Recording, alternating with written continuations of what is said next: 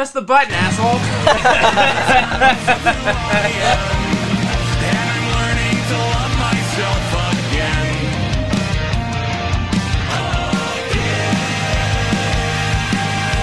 Slowly becoming better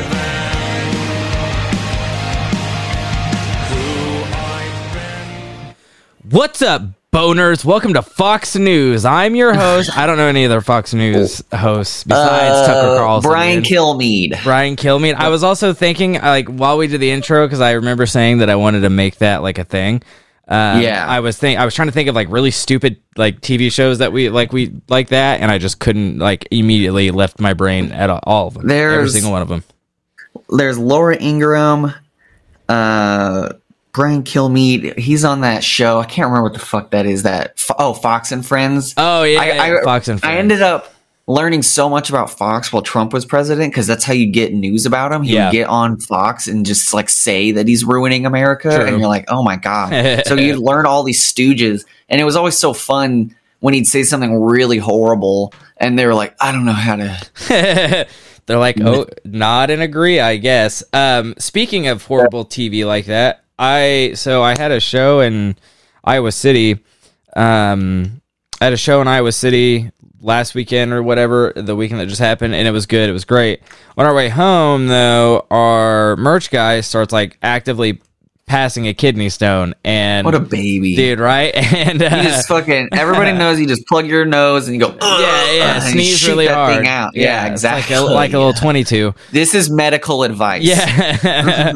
So so we're driving, and I can, like, see in my little mirror, I'm like, see him just, like, kind of writhing around, and I'm like, I've turned my music down. I'm like, what's going on back there, buddy? And he was like, what's up, lad? He was, because he had just went to the hospital like a week prior for the same issue, and he was like, oh man, my fucking kidney stone giving me such a hassle, blah blah blah blah. And I'm like, okay, you good? He was like, I feel like I'm gonna throw up. And I was like, do not do that in my car. And he was like, I was like, tell me, and I will pull over, but please, I'll do anything to, like, prevent that. Yeah, and not even the fact that, like, it would get on my car. I don't care about that. I just don't like vomit. I don't like hearing it. I don't like smelling it. I don't like seeing it. Really? So yeah, I hate it. I'm a sympathy vomiter, dude. Couldn't give a shit. And dude, I really don't. So so we're driving. We have like 2.5 hours left, and he is struggling. And I'm like, bro, I was like, we can stop at some, like, little shitty Missouri hospital to, you know, get you through. And he was like, yeah, we might have to do that. So we stopped at this, like, I don't know. What do they do? I think, well, just have to pass it. Well, but he like, it's got to, like, get into your bladder and stuff like that. So, dude, I know. I'm gonna drink some water now. Just thinking about that. So, everybody, drink water. Got you. So he's drinking water now. Yeah. So we got there, and, like, I went and got gas while Casey and our merch guy Jason went in there, and I came in, and I was like, hey, the front desk lady, I was like, some guy came in here complaining about a kidney stone, and she was like, yeah, he's in a room right now, but there can only be one more person back there, so you can sit and wait in the waiting room. I was like, cool, got it. So I went into the waiting room, and I'm, like, sitting there, and the TV is on, and they're playing this, like, it was like, I don't know, man. It was like Fox News on crack. It was like ultra conservative. Newsmax? I don't know if it was Newsmax. It was like Dr. Newsmax. Was it OANN? No, huh? Because that's how it goes. It goes Fox, Newsmax, and OANN. And OANN is like idiocracy skits. You're like, I can't believe this is even real. Like, it's called AMT. It's America. Fuck. I can't. Because I took pictures of this doctor that they had on who looks like a fucking super, like a villain, like a absolute AMT villain. That's not showing up anything for me. Yeah, it's called, oh man, I wish I could, let me see if I can zoom in on this real quick. I'll send you a picture of the doctor to your, nope, that is not you, to your EMT conservative news. Let's try that. No, yeah, to your text. I just sent you a picture of the doctor through your text, but they were, guess one of the things they were talking about, Hunter Biden's laptop. Oh, trans people, dude. I was like, yeah, it's gotta be trans people. Hunter Biden's laptop, dude. They bought into that thing that they made up so hard. So hard. I'm like, guys, You can't make us care about it. You made it up for yourself. Yeah. It's your problem. America. Oh, what is that? America today. Dude, what is this? This is like this guy. Holy shit. Dude, I told you. Yeah, he looks. Holy shit. Looks like Madonna now. I'm trying to think. Is it American Medical Today? You hear my hilarious joke. Is it American? Yeah, so it's American Medicine Today. It's on Newsmax, so you're correct. Oh, it was on Newsmax. Yeah, yeah. So yeah. American Medicine Today, and it's like that doctor who was fucking dude is looking. I wonder if wait. Maybe he kind of seen another picture. This dude might have survived like something bad happened. Did he? I will redact my statements. Yeah, I was like, wait, dude, they've got Kevin Sorbo on an episode. Let me see, what's this dude's name? His name is like Dr. Bonai or something like that. It's Dr. Alfred Bonatti. Bonatti, yeah.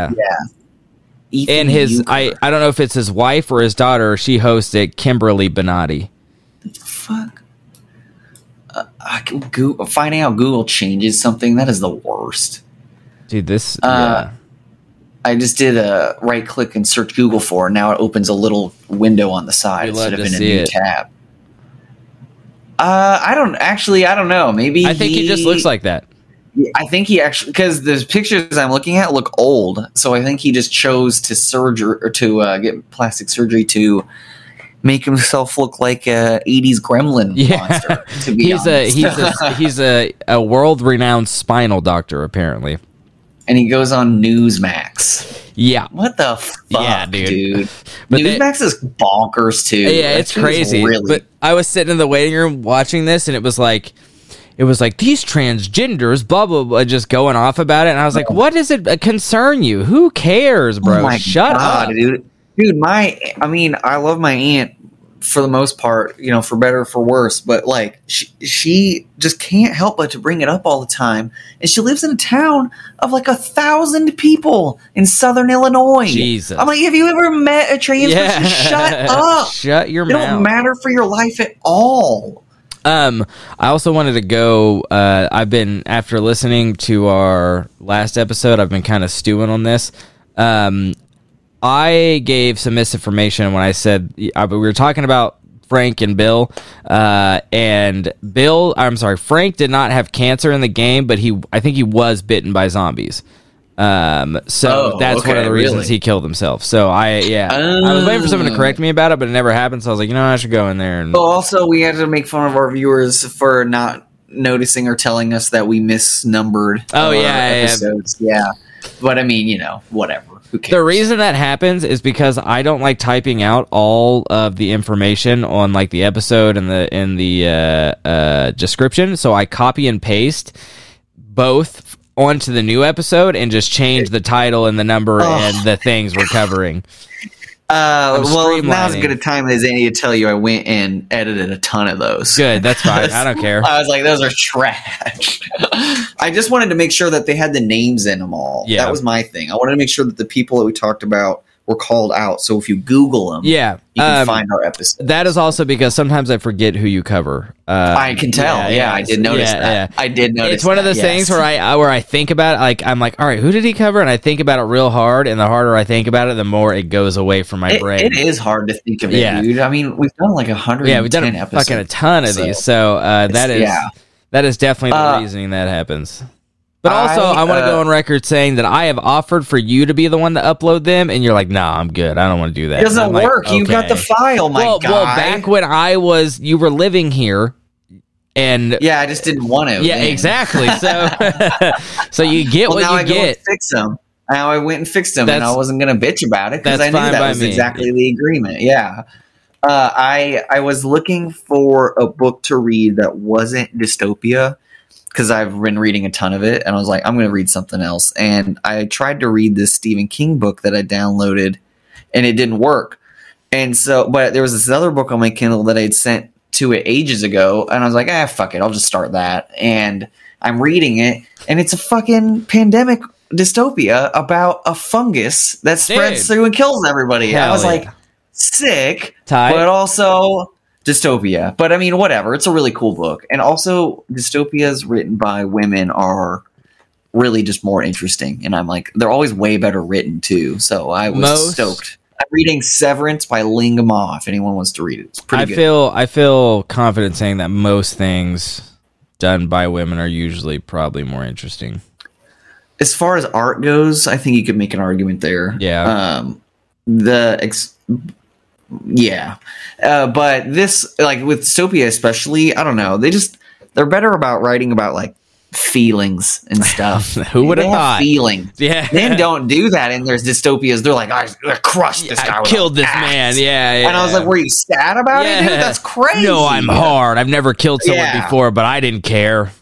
Yeah, literally though. And also it was funny because I was reading this one and there were a couple things I didn't know who wrote it because I was just reading it, and there was one part where I noticed I was like, man, they're mentioning a lot about clothes and they're doing it in great detail. I was like, that's kind of interesting. I don't see that a lot with male writers. Yeah. And then there was one part where the lady character in the story was describing like taking a shower, and then she writes in the book, she's like, I squatted in the shower like a sumo to shave my pussy. I was like, wait, did a dude write this book? So I had to go and Google it. I was like, oh, okay, yeah, that makes way more sense. Shave that puss, dude. I was like, whoa, they'd never do that. Coming to a novel near you, shaving that puss. I hit the air horn button, so it's super good.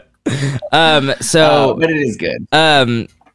Spotify, I don't know if this is AI that I'm pretty sure. I feel stupid saying that. It is definitely AI that does it. But they make these playlists. It's a little man in your phone. Yeah, right. Just doing it manually. Yeah. They make these playlists that are obviously auto-generated and give them auto-generated names. And I looked up mine, and this is the list of made-for-you playlists that Spotify gave me. So I have a bubble grunge mix. That's one playlist. Next playlist is evil mix. Next is anti-anxiety mix. Then we have milk mix. Okay. You're like, okay, rude, yeah. I think. Next is witchcore mix.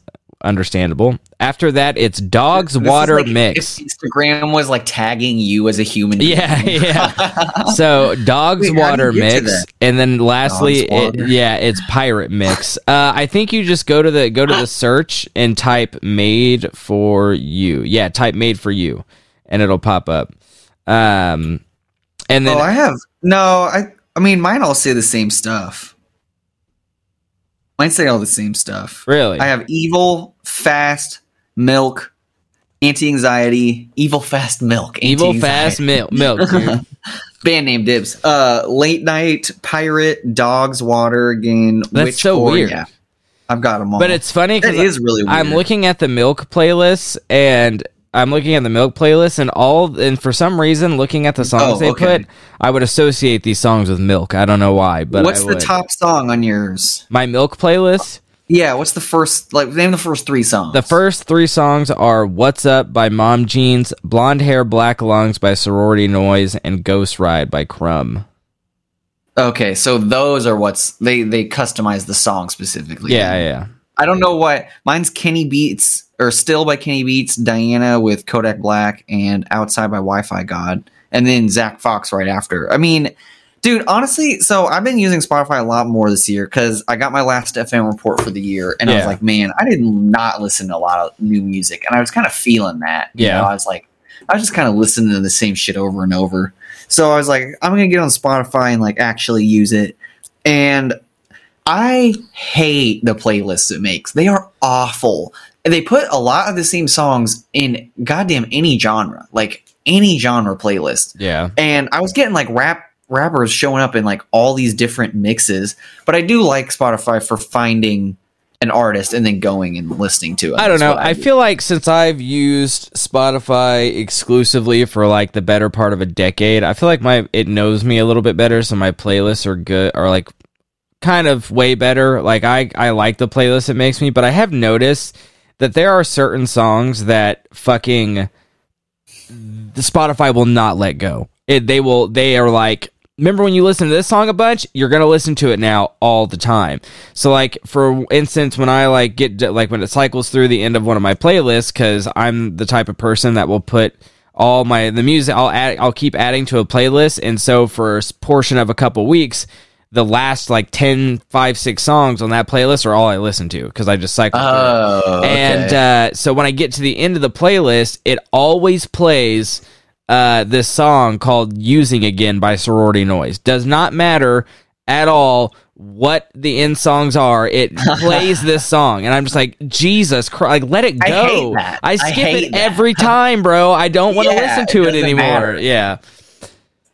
Absolutely. Is that a good song? It's pretty good, yeah. I like it. I don't like really anymore because Spotify has fucking forced me to try to listen to it. So, I think it's funny how much we have in common, but like musically, we have it's complete polar opposites. Overlap. Complete little. Polar opposites. Both like Sub Focus and like that's the only thing I could think of. Dude, Sub Focus, I like that was so funny because if you're, I don't know if we've ever like discussed that, but it's not really anything to discuss, but one time me and Goose went to a gun show together. Oh yeah. And I can't remember, we were talking about music or something like that. And like, you were like, yeah. And then you played that song by Sub Focus. It's called like Rocket or whatever. Yeah. And it happened to be a song that I listened to when I was like 13 and really enjoyed and then lost forever because my old MP3 player died. And you can't find it. You can't find it anywhere. Yeah, anywhere, dude. And I was just floored that you whipped that thing out of the blue. That was the one I played, yeah. I still listen to that Sub Focus. Dude, it's a banger. It's a fucking super banger. Like, I one thing I did like, Spotify had a genre playlist. I can't remember what it was. It was like maybe just upbeat electronic music, and it sounded like that Sub Focus song for like 2.5 hours. Dude, like hell yeah. And I was like, this is what I fucking want. I was like, I can't even tell when it changes songs. I fucking love this shit. Yeah, and that is one of the things I like about Spotify too, because when they do get a playlist right, it is like it's just bangers through and through. Yeah. I gotta put some like chiller music on my ketamine treatment playlist because I have. I mean, do you even listen to chill music? I feel like every song I've ever heard from you that you've played is not chill in this list. That's usually like, at all. If you look up Snacks and Official on Spotify, you can see my ketamine playlist. It's public, and it's all really chill music. But there is like. This small treatment? Section, yeah, it's called treatment. There's like this small section of let me pull it up real quick. Treatment. This is amazing because it's like, oh, okay, you do have some artists. I was like, you made this whole playlist without a single artist that I would listen to, but there's like three, like Daft Punk, M83. M83 is a good choice. Oh, they're honestly. Great. Yeah, they're phenomenal. Instant Crush by Daft Punk. That's it. Nope, that's it. Those are the only. Oh, and All Eyes on Me by Bo Burnham. So, I don't think I put that in that playlist. Oh, I love it. It's great. It like I don't know. It would be kind of fun on ketamine. Yeah, here, dude. Yeah. So there's the two songs that are right after "C'est La Vie" by Young Gravy. I actually need to take that off the playlist. I don't like listening to that. I thought it was gonna be cool because I like the beat. I fucks with that song. I don't listen to a lot of Young Gravy. I like him as a person, but I don't really fucks with his music that much. But there's those two songs by Hail Lung that are just like Nordic, Germanic, like Viking chanting and stuff. And when those things pop up, bro, takes me to another world. I'm like, that shit makes me like, because usually when I'm on ketamine, I'm like laying down, and one really good song I listen to is I Really Want to Stay at Your House, which is this cyberpunk song, accompanied by the bright lights of the light projector in the office. I am in Cyberpunk 2077 all the way. That's sick. But then one time I did shrooms with Reagan, and she put on YouTube I can't even remember, like a German choir playing this fucking ancient song, and it was like tears were pouring out of my eyes. Experience, like, wow. Profound experience. Yeah, so I couldn't tell where the sound was coming from. And I was like, oh my God. Dude, that's exactly like when I have my headphones in on ketamine. It's like it's playing in my brain, and when those like Viking music comes on, like usually I feel like I'm full of lead and I'm down, but like I like sit up and I'm like looking around. I feel like I'm like hunting. It's like fucking Viking times and I'm about to just take down a giant animal, or like I'm walking up the 7,000 steps of Skyrim. It's crazy, dude. It's fucking bananas. But yeah, it's I've kind of Pavloved myself though now, because I always start my treatment with the song Lock It by Crumb. So every time I hear that song, it like triggers something in my brain to where I'm like, whoa, oh shit. Wow. Yeah. I gotta like kind of like chill out for a second and that's hilarious. Tell myself I'm not on ketamine. Did you watch the new episode of Last of Us, right? You did? Yeah. Spoilers. We're going to ruin it. Yeah. Spoilers. Honestly, it was a good episode. No problems with it. I felt like I just wanted more. Yeah. It felt like very much a setup episode. I kind of like, as soon as it was over, I was like, I don't remember anything that happened. And I could think about it as like, okay, yeah, I remember. But it just didn't feel, you know, I get that. It feels more suited for binging that episode. I get that. But I like seeing them bond, and it was really funny. And also the hot goss for the week. Leonardo DiCaprio got his 19-year-old fucking girlfriend. He and his girlfriend are the same age as Pedro Pascal, and I forgot her name already. The girl who plays Ellie. Yeah, and I was like that sends it home. That absolutely that is there. This Bella Ramsey. It was like I thought that was her name. Like, I didn't want to say it wrong. And then he did it in his 40s, and we're like, okay, buddy. Stop. Now he's 46 and doing this. You're like, good. She wasn't alive when the Titanic movie came out. My God. Jesus. Yeah, it's I've been seeing those memes everywhere, and I'm just like, oh my fucking God. I love the one of he's like, hold my beer, and she's like, I can't. Yeah. Okay. So what I remember before we started, I was talking to you about just a quick sidetrack. I was talking to you about the podcast episode I listened to that I couldn't remember. It was the Strangle a Bank one where I covered the dude who went after the Phantom Debt. My neighbor. Yeah. So I was listening to that on the way to wherever, and I was like listening to myself tell this story, and I was like, man, I am fucking struggling through this thing. I don't know what that was. That story was crazy. It was insane, but like I was like listening to myself tell it. I was like, I had just like, I don't know, man. I felt like I was fucking tripping over every rock in this story trying to get through it. And it happens sometimes, and I listen to episodes like that. But when it's super noticeable, I'm like, oh shit. There's some where I'm like, I don't know. I feel like I didn't write that up right. Yeah, same. You know what I mean? Same. Yeah, I get that. I mean, they can't all fucking be perfect. That's true. Like I felt bad about my Carlos Kaiser one because I was like, man, I don't think I ended that right. It's a good story though. It was really good. But it was so hard to find info about that dude after he stopped playing. He just like stop playing. Fade into obscurity, man. But yeah, like you said on the Last of Us episode, it wasn't it wasn't as like memorable. Packed. Like it was good. I enjoyed it. But her shooting that guy was like a really harrowing scene. It was. That was sad. But like it's a very, and I just really appreciated that Pedro Pascal was like embarrassed for him. He was like, I'm sorry that I did that to you. Yeah, you know what I mean? You had to do that. Yeah, and then she's like, I've already killed people before. He's like, all right, well, here's your gun back. Yeah, here you go. Take it. It's yours. Shit. But you're totally right. It's a very, it was a really good shooting scene, though, because it's like... super realistic. Someone gets shot, and they, like, limp away, but, like, someone gets shot in the spinal cord. It's like... It's a little 380, you know? Yeah. It's not going to go through him or kill him instantly, but it hit him. Yeah, hit him in the spinal cord, like, and it was like... Yeah, it was an instant, like, paralyzed, dude. It fucking can't feel my legs. So and he's like, starts begging and shit. I think I remember my buddy telling me that was... There was a scene like that in the game, and it was, like, featured prominently in... an ad for the game too, where the guy was like saying his name and like begging for his life, and like Joel shoots him in the head. Damn, I think I've seen that ad. So I think that's kind of what they were doing for that. But that whole part was like ultra. That's brutal. Tough, yeah. I mean, but that's the reality, dog. You fucking. But them building trust and everything and being friends is really cool. Yeah, I remember I liked that a lot. Specifically very organic. I remember specifically saying when they started like joking with each other, I was like, oh man, yeah. I was wondering when they were gonna put like heartwarming scenes, which they've had heartwarming scenes between the two, but like that they're becoming a little more comfortable with each other. I was so mad that they lost the truck full of guns. Dude, me too. Mad. I was like, I cannot believe. You had that fucking thing for like a day. Yeah, and idiot. You lost it, you fucking goober.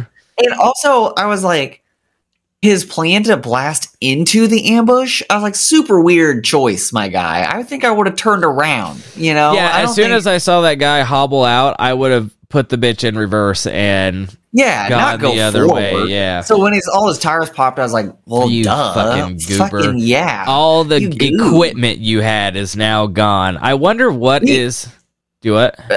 He only killed two people there, right? I was thinking about this later because when the Fireflies, or no, the KC, I don't know, goons, people, yeah, mob, find the guy that he stabbed, Mercy stabbed. They're like, "Oh, they killed this guy," but I was like, "Didn't he kill?" One or two other people he shot before? So he shot he killed two people. So he shot the dude that was hiding behind the truck that faked like he was injured, and then he shot the other guy, yeah, because that other guy came in after him, so he shot that guy he shot that guy at the truck, and the other guy moved into the storefront he was in. He killed that guy, and then long-haired dude that begged for his life busted in through the door, and I just thought him that way. It was so funny because they were like, they killed Brian. Yeah. I was like, weren't there two corpses in there? Like, nobody fucking cares about those guys. Nobody cares. Suck. Dude, and they got Tommy, and they're like, oh, well. Ah, fuck it. It'd be all right. Fuck him. There's a reason we had him on ambush, dude. Yeah. We hope he would die. Yeah. Give him a real dangerous drop, so hopefully he doesn't come back. Nobody likes him. Yeah. I did like the KC and everything. I thought that was cool. Me too, the setting. I also didn't realize that Frank's Cabin, this was something I read. Frank's Cabin was like 10 miles outside of Boston. I was like, what? No. Well, no. Yeah, that's true. Absolutely fucking not. They're like, you're way too far from anybody. I was like, is he? Isn't he just right by Boston? Not quite. Not quite. But they're, I'm trying to think. We were talking about it. We were like, this is supposed to be set in KC, but there are a ton of white people here. I have not seen. I don't think I saw like one. They never have black zombies. That's a whole thing. Well, not even zombies. Like the survivors in KC, there were like no people of color. I was like, KC has a huge person of color population. The U.S. government is going to go lock down neighborhoods and blast a bunch of people so they don't become infected later. It's going to be marginalized group. Yeah, absolutely. I mean, That's in that little town, that was a little black baby who was, of course they would. That totally is on brand. They get all the rich engineers who are white people, and then they would fucking blast everybody else. Yep. Dead on. That sums up that argument of that's exactly what the government would do. Yep. Exactly. I mean, and especially now because they're literal like fascist fucking full on Nazis. Half the cops, like 98% of the cops would be like, hell yeah, we are on board. You mean that thing we've been doing the entire time? So oh, you guys want us to do that now? I thought the PC mob. Sorry I'm not woke like you. Did you? I think we talked about it. You ever see the show Sweet Tooth? I don't. It's a Netflix show. I think so, dude. It's honestly super similar to the story of The Last of Us. It's very similar. Sweet. I've seen. I don't think I watched it. I don't think I watched it. I think you should check it out. I think anybody who likes The Last of Us would like Sweet Tooth. Is it a zombie film? No, or just post-apocalyptic. It's a collapse. Yeah. Okay. There's a. Basically, the gist of it is there was a big sickness going around, right? And at the very same time, humans started giving birth to human-animal hybrids. Okay, and you don't know why, and that's the whole plot of the story. And it's really cool. It's honestly it's kind of magic realism, and it's a really neat story. Like it kind of comes off more like sci-fi than magic. Because I saw the like thumbnails for it and everything, and it looked interesting, and I've heard really good reviews about it. I just never checked it out. I watched I like it a lot. Did we talk about this? I watched a movie called Vesper. That's what it was. Also, I started watching Peaky Blinders because I've never seen it before. Good. It's fucking. I'm only like two episodes. We're only two episodes in, but great, fantastic. I like hate the so much. Yeah, same. But I thought it was like the old trick of those newspaper boy caps they have, keeping razor blades in like the bill of it and like hitting people with it. I was like, God damn, I didn't even think about that. Ruthless. You're like, wow, writing that down. Yeah, right. Yeah, write that down. Write that down.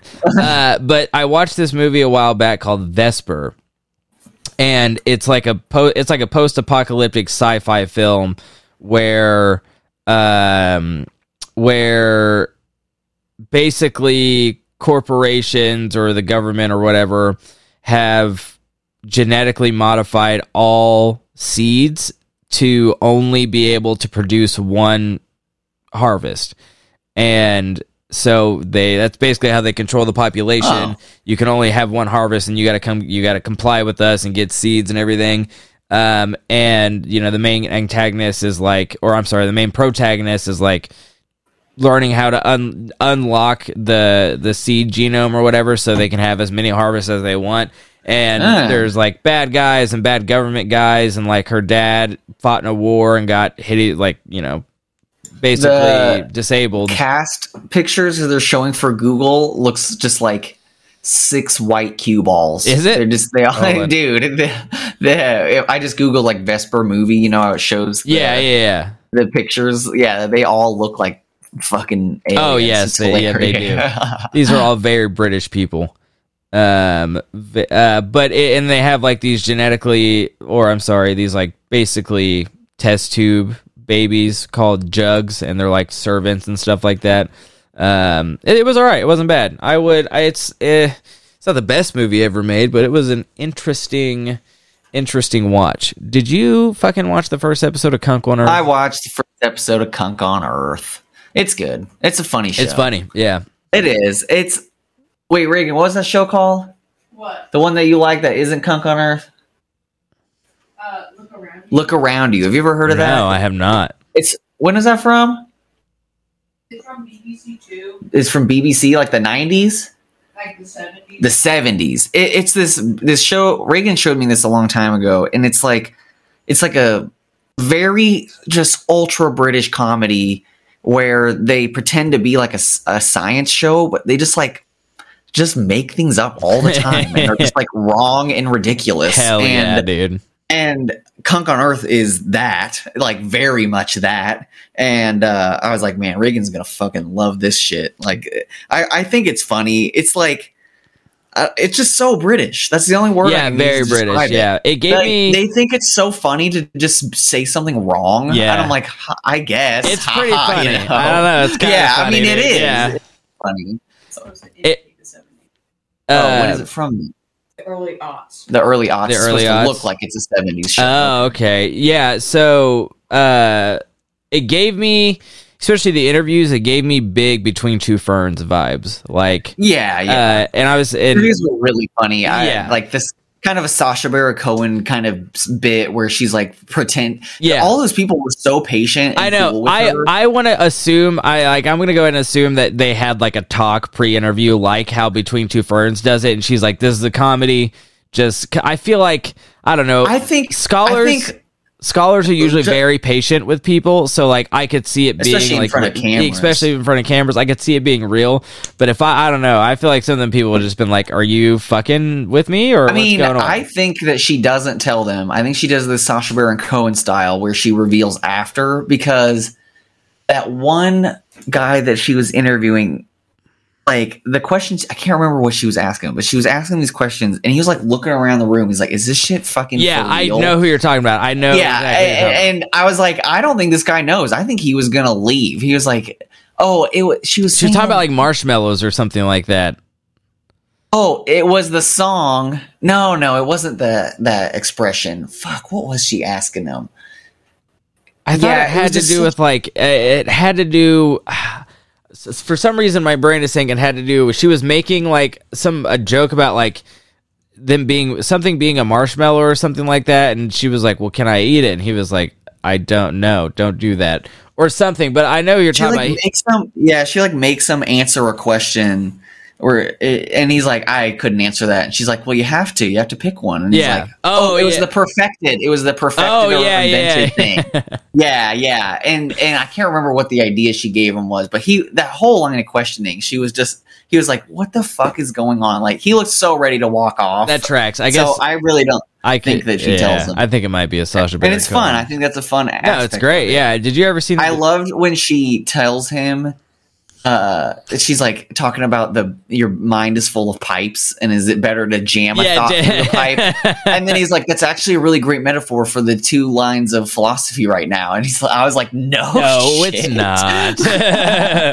Did you ever see before we get started, did you ever see the Between Two Ferns movie? I feel like you're gonna ask me. Oh, the movie? Actually, I watched it the first time I watched it. I was like, this is like one of the funniest movies ever. And then then later I was like, well, maybe not. Maybe I just really enjoyed it, and that's the review I gave it. Yeah, or something. And so I watched it a second time, and I was like, it's not the funniest movie ever, but it is a really funny fucking movie. I'll check it out. Zach Galifianakis. I feel like it was right at the end of Zach Galifianakis's era. You know what I mean? Yeah, that's fair. Like, he's out. He's really not what he used to be. I think it's. Is he still doing baskets? I don't even know what that is. That's a show where I think he's a clown. He's a clown called Baskets. It's got a lot of great reviews. Between Two Ferns is just hilarious to me because the shit that he says is like. He's talking about getting a late night TV show to Will Ferrell because Will Ferrell owns Funny or Die, and Will Ferrell plays this super rich, better than you persona. I actually started some of it. I remember now. I don't know why I didn't finish it. Baskets? But I did see the beginning of. No, Between Two Ferns. Between Two Ferns. Oh yeah. Movie, yeah. But he's like, I want a late night talk show because I'm a straight white male and I deserve it. And I was like, that's incredible, absolutely incredible. Oh, Baskets is over. It looks. Oh, is it okay? He was Gratitude in Big Mouth. Okay. Yeah, he was. I'm kind of done with Big Mouth, I think. Do you like that show? Never watched it. It's funny. The internet discussion of it is horrific. Really? I cannot believe the vitriol people have for that show. I'm like, it's funny, and I think its intentions are pretty good for the most part. Especially the first couple seasons, I'm like, this is a legitimately valuable thing for a middle schooler to see. It would give them a lot of perspective, and it's goofy and silly, and I think that's valuable. And keep their attention. Dude, the people on the internet, I'm really baffled. That bad? Yeah, they're like, oh, they draw naked kids because Nick Kroll's a pedophile. I was like, whoa, hold on a second. Yeah, dude, Jesus. That's a super common line of commenting. I could find one in an instant. It's ridiculous. Yeah, it's the internet. I'm not surprised. Do you see that Velma, the new Velma show, got absolutely fucking... Yeah, I got elbowed, Fat Man, absolutely. Little Boy and Fat Man fucking in the reviews, which is perfectly reasonable because I need to check it out. I want to see it because I'm like, this is a marvel of terror. I was watching some clips from it, and it was just super fucking weird, dude. It's because they're all teenagers, and there's this scene where they're in the showers in high school, and they instead of having a towel over them, it's just soap covering their fucking boobs and shit. And, there's a scene where, two of the girls in the shower fight, and one's, on top of each other. It's very fucking, sexual. And I'm like, dude, they're kids. This is fucking gross. This is disgusting. Yeah.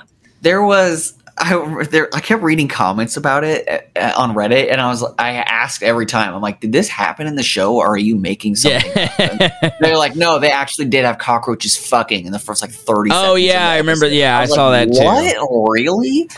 And there was this one joke I saw where she was like, I tell it how it is, comedians before the Me Too era. Yeah. And I was like, I can't tell if you're anti-Me Too in that joke. You know what I mean? I'm like, I don't get what your joke is there. I don't, you know what I mean? Let alone it's not even a good joke. No, it's not at all. But I couldn't figure out. I'm like, whose side are you on? What is that joke? What do you even mean by that? I wonder who's involved with that show. I think a lot of the creative force is just Mindy Kaling. Oh, really? Yeah. Damn, she really dropped the ball on that one. She dropped the ball. She fucking dropped. I totally forgot that she was the creative force behind that. Oh, my God. I'm looking at the reviews. It's got 7,729 reviews. And if you the staggering, you know how Google has the bars, like the yellow bars. Oh, like, yeah, I see. Staggering it, yeah. 1-star reviews. Just 1 star. Do you know who's going first today? I don't. I have no idea. We did the Devils. Mine was long, so you went first, yeah. So it's my turn. Mine's not going to be super long. No, I don't think yours is either, right? Mine's, let's see. It's like same as last, like a little bit over 4 pages. Or I'm sorry, a little bit over 3 pages. Yeah, mine's 3.5. Yeah, so that's it. Let's get started. Amazingly, Snacks and I again picked similar content for a themed episode, which is lit. I fucking love when that happens. So mine is I'm going to be covering the story of infamous money manager Dana Giacchetto. Nice. Probably going to do a bad Italian accent at some point, so I'm just going to put a trigger warning in for that. Nice. This was kind of a hard one to write up about, so I hope this makes sense. It's not covered very well, and I'll get into that more why that is more later. But I've cobbled together from Hollywood Reporter, Vanity Fair. Vanity Fair's always got sick fucking got the write-ups. Heat, yeah. I've become a huge fan of Vanity Fair.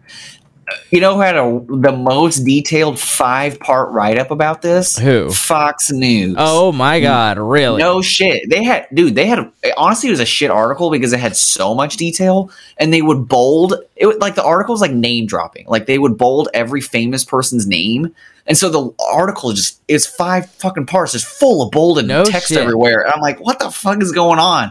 And like, they mentioned tons and tons of names that weren't in any of the other articles, and so it was pretty comprehensive. And I cross-checked it against a lot of stuff. It was legit. After your story, I'm gonna derail our conversation real quick to talk about the reviews that I'm reading on Velma, because they are spectacular. It's like everyone's reviewing a different movie. Like they're picking a different movie and reviewing it as 1 star, but like it's all I'll read one to you after you're done. I also tried to use Vice, but Vice sucks ass, so there was nothing helpful there. And there's actually no Wikipedia article about this dude at all. No shit. It's been a pretty big controversy. It was crazy. Such a pain in the ass not having a Wikipedia because I need a starting point. And but anyway. Dana Giacchetto grew up as your usual suburbanite in a tiny town in Massachusetts, overwhelmingly white.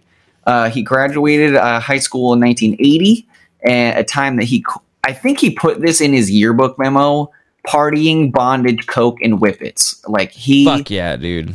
Because they mentioned that a few times, and he like jokes about it. I think he actually put that in it, but like that's how he thinks of high school in 1980. Because there's nothing better than being a white guy in 1985. Yeah. You know, I mean, true. Scott Burnham, 1985. So this partying set the stage for him to take a full decade to get his bachelor's. Hell yeah, dude. Fuck yeah, dude. Go at your own pace. Yeah. No shame, I guess. 10 years is pretty fucking long for a bachelor. That man's a fucking quadruple fucking sextillion super senior right there. Yeah, fucking for real. The super senior. And that's going to school for 10 years is the surest sign that you got rich parents. Hell yeah. Rocked out in some bands, took some fiction workshops, had a gig as a systems analyst. Later, he was reporting that he would tell reporters that he was managing large personal portfolios at this time, which, if you aren't new to this season, is a lie. It's a lie. He didn't do the thing that he said he did. Of course. You're going to see that a lot. Of course. It is around this time after he finished, though, in 1988, that he founded Cassandra Group, an investment company that he started with a meager loan of $200,000 from his own mother.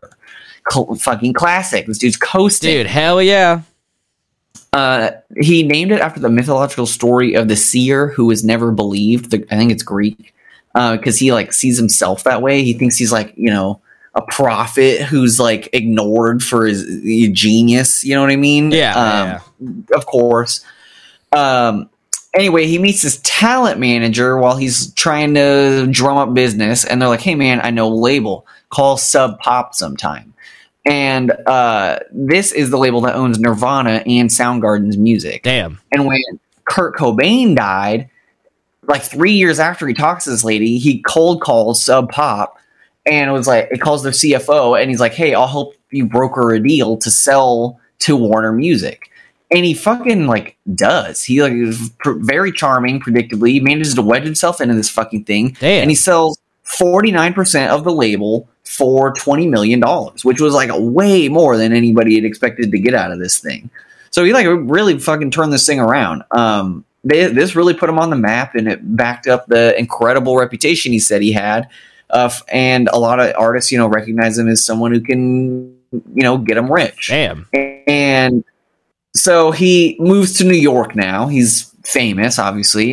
He wants to hang out with the big dogs, where the bondage and whippets are. So he purposefully pursues a friendship with this man named Mark Glimcher, who was a big-time art dealer who ran the Pace Art Gallery, which was the hot shit at the time.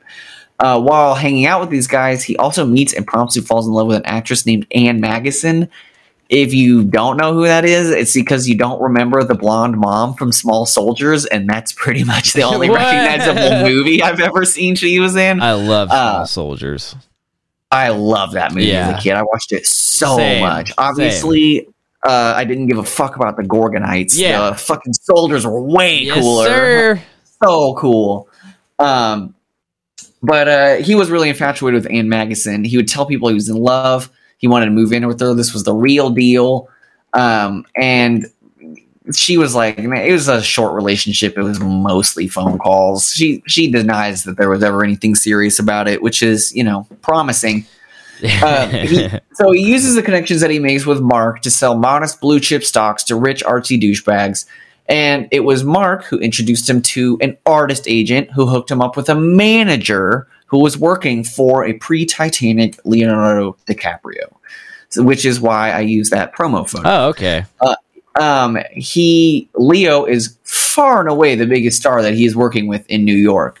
He fucking gets a big-ass apartment set up where, like, a penthouse suite. Yeah. And, he'd set it up. He'd throw hella parties, and DiCaprio actually stayed there for a few months with him, and he'd have a lot of different people stay there because he wanted it to be the cool spot, and he was trying to, like, be an approachable money manager, you know what I mean? So he's a huge fucking name dropper, right? Like, every goddamn interview with this guy, he's just like, blah, blah, blah, blah, name. You gotta do. You gotta show them that you're better than them, and I'm more important, and look at all my friends. Absolutely. So he lists, that's why we're friends. He lists the people who lived there, which was Tobey Maguire, Matt Damon, Robert Downey Jr., Q-Tip, Janet Jackson, and the Smashing Pumpkins, along with fuckloads more. Jesus. And that's legit. He had pictures, Polaroids of all of these hangouts with these people. And I was like, he had so many. I was like, you're annoying. Yeah, you are that guy. And that's, I'm like, you took that many pictures at the party. You're a piece of shit. You're just slouchy. Yeah, you are the guy that's like, I need to take pictures so I can show these to people, not to preserve a memory. Way too many pictures to be taken at a party. Yeah. The parties were real, too. Supposedly full-on orgies that he's not shy about at all. And a lot of people do repute that he do be having a lot of sex in that place. All right. He had fucking, you know, $300 champagnes. He'd have a bunch of $5,000 escorts show up, rockers, models, party. And he also had matching cockatoos with Leonardo DiCaprio. What? That was the cockatoo in the picture, is Leo's cockatoo in his house. I also don't know if this is a true story because he said it, but he said that he had a fight with Leo because Leo wanted to get a role in American Psycho. And he wanted to be American Psycho instead of Christian Bale. Horrible fucking choice. It would have been a nightmare. You need beefcake Christian Bale to fucking... There's no one else who could have done it. But he had really didn't want Leo to be in it because he's like, you're not about this stuff. I was like, whatever, dude. It's a movie, idiot. Fuck off. But that movie was actually kind of a big controversy when it came out. Christian Bale's stepmom... stepmom led a huge protest against the movie when the news was coming out that it was being adapted. She became a stepmom later, but it was just like he was in that movie and she was like full on leading a crusade against it. Yeah, Jesus. It was because the movie was like obviously ultra violent. And that's what the basis of the protests were. But that's kind of what the point of the book is that those dudes consume women and don't care about them. But anyway, by 1998, he is controlling over $100 million in assets, and he starts a second partnership worth another $100 million with Chase Manhattan, a bank. As his compliance lawyer, he hires Chris fucking Cuomo. Real story. Really? I was like, this dude it ran into crazy fucking everybody. Fucking names. Chris Cuomo? Jesus. That's crazy. Chris Cuomo is now, if you know, disgraced because he ran a bunch of fucking cover on CNN for his shit-ass brother while he was mayor. Nice. And what's the Cuomo mayor? What's his first name? Who? Andrew Cuomo. That's his brother. Andrew Cuomo. Yeah. Chris Cuomo was on CNN. Andrew Cuomo was the shit-ass. But anyway, so in 1999, hires this guy a lot of people knew. This booker, the like musician, like artist booker, you know, named Jay Maloney, who had been in and out of rehab, to be the president of Paradise Music and Entertainment. The company actually never got off the ground, and it ended with Maloney's suicide, something that the mother of Maloney blames on Giacchetto for, quote, giving him all that money, even though it was – and I was confused a little bit about this, but like Dana seems genuinely upset to hear this in an interview, and he was like, it was his money. Yeah. It was his money. Like it was Maloney's money in an investment account. I think what had happened was that he invested with Giacchetto and was like, okay, I want this money to start this thing, and you know, Dana gives it to him because it's his. Yeah. And he was even like, I would go to jail if I just didn't give him his money. It doesn't go anywhere, and this really runs into trouble because after Jay commits suicide, pretty much every celebrity client withdraws. They're like, this whole thing's kind of fucked. Yeah. And it was like pretty well known that he had those issues too. So I think a lot of people were like, oh, I don't know. And then it happened, like, it's over. So his Chase Manhattan partnership started to run into some trouble. Oh, I did mention he goes, I flew out every week to see Maloney in rehab with Uma Thurman. I was like, come on, dude. You fuck. Anytime you can squeeze in a name drop, you got to do it. He's like, I mean, you know, my best friend Uma. Yeah. Yeah. Like, I know who it is. Yes, maybe you've heard of her. Maybe. She's in a small indie film called Pulp Fiction. So his Chase Manhattan partnership starts to run into some trouble. He likes to advertise and think of himself as this cool, pan, drug-using punk rock guy in these corporate suits with their culture. Just don't vibe right. But actually, it was the opposite way around. He was apparently a super conservative investor who was so punk rock that he loved Warren fucking Buffett. Oh, dude. Warren Buffett's super punk rock. What are you talking about? Oh, the most punk rock billionaire, 90-year-old white man from Nebraska in the world. And he was... not willing to invest in tech companies like internet companies at the time to make the big bucks. Idiot. And the venture capitalists at Chase Manhattan were like, bro, that's where the fucking money is. Don't be a puss. And he had actually missed an opportunity to invest in the ground floor of a massive digital media company that's worth like billions now. And not one that you would know because they've been bought, repackaged, bought, sold, split, repackaged. I was like, you're not going to say the name? No, nobody would know the name. This dude, I didn't want to get into this too much, but this dude was such a hole hound. It showed up in every fucking article about him. He was paying hot dudes, hot ladies, what the fuck ever. One friend said in an interview he had no sexual preference. The man's just wanted some fuck. Hitting it, dude. Fucking anything that walks, brother. He's like, slip in, slip out, I don't even know I'm there. But now with... You know, Whole Hound. That's a good. I like that. That's good. I came up with that. That's good. This. Yeah, I was like, I never heard that before. With the suicide ending Paradise Music and the Chase Manhattan partnership getting on to a rocky start, the facade is starting to crack now. He has a client leave that is not identified in any of the stories, and he publicly languished them at a movie premiere about leaving. And they were mad, or they were baffled, the person that left, because they were like, why would you be mad? You just signed a confession in a dispute with the band Fish that you didn't have their money, and they ended up seizing a bunch of fucking art from your loft. Damn. Which is true. They did do that. And so, like, he's already getting into something weird. Yeah, a little sketchy. And also the band Fish. Dude, I love how many 90s icons this guy was hanging out with. What's fucking, up, dude? Yeah, dude. Leo, Uma, and fucking Fish. Like, that's everybody. Yeah, talk about just surrounding yourself with fucking... And Smashing Pumpkins, too. Dude had 90s on lock. Plus, he sold some of Nirvana. Holy shit. He's got to fucking make sure he has enough names to keep in his pocket for name dropping. Yeah, absolutely. That's a critical part. So they have that dispute. It's a whole thing. But he goes right out to the papers, right after he fucking gets his art seized by the band Fish, which is the most amazing sentence. Hilarious, yeah. And he goes to the papers and was like, oh, no, didn't do anything wrong. Nothing happened. Don't worry about it. Just, dude, bands seize my art all the time. Yeah, dude, it's super cash. Fun prank that they played on me. Smashing Pumpkins just came and took a fucking Monet from me last week. Fun art pranks, dude. Art pranks. That's all it is.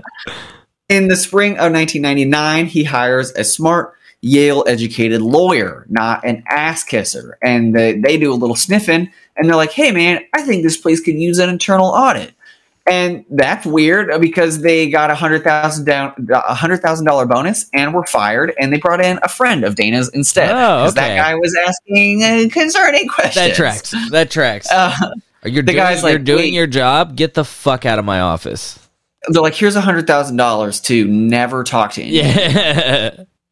Yeah. So then, it gets replaced by a friend of Dana's. And now we're at the end of the roaring 90s, and his investments start to perform poorly. He's still partying, banging cool, famous people. Nice. And he just doesn't find a great moment to break the news that he's doing terribly to them. Like, he doesn't know how to tell them that, I'm sorry, your money's going away. So he Ponzi's them. Fuck yeah. Boom. That's the way to do. I mean, he just gets new clients, feeds the new client money straight to the old fucking clients. That's the way to do it, man. Genius. Nobody got rich quick by being honest with investors and telling them their money's leaving.